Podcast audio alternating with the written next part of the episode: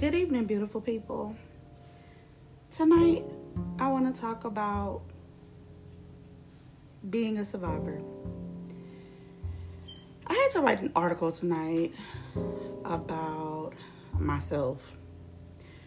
So, in doing so, I was confused on what would I write about.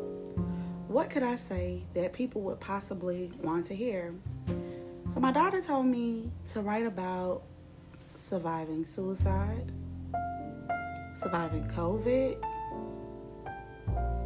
and surviving just life challenges.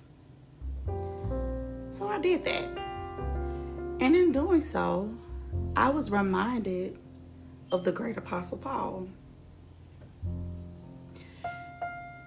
Before Apostle Paul was converted, he was Saul.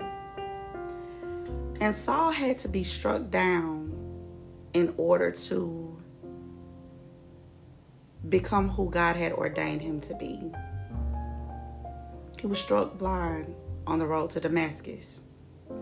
It was in a dark place that Saul found his way.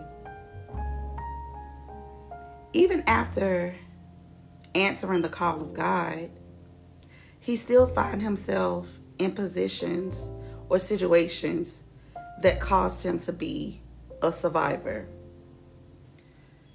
He was shipwrecked, he was bitten by a snake, and he was thrown into prison. All things he had to survive. Some things that could have killed him, yet the Lord allowed him to live. And in living, Paul penned it to the people of God in order to allow them to be able to understand that they could survive too. So tonight,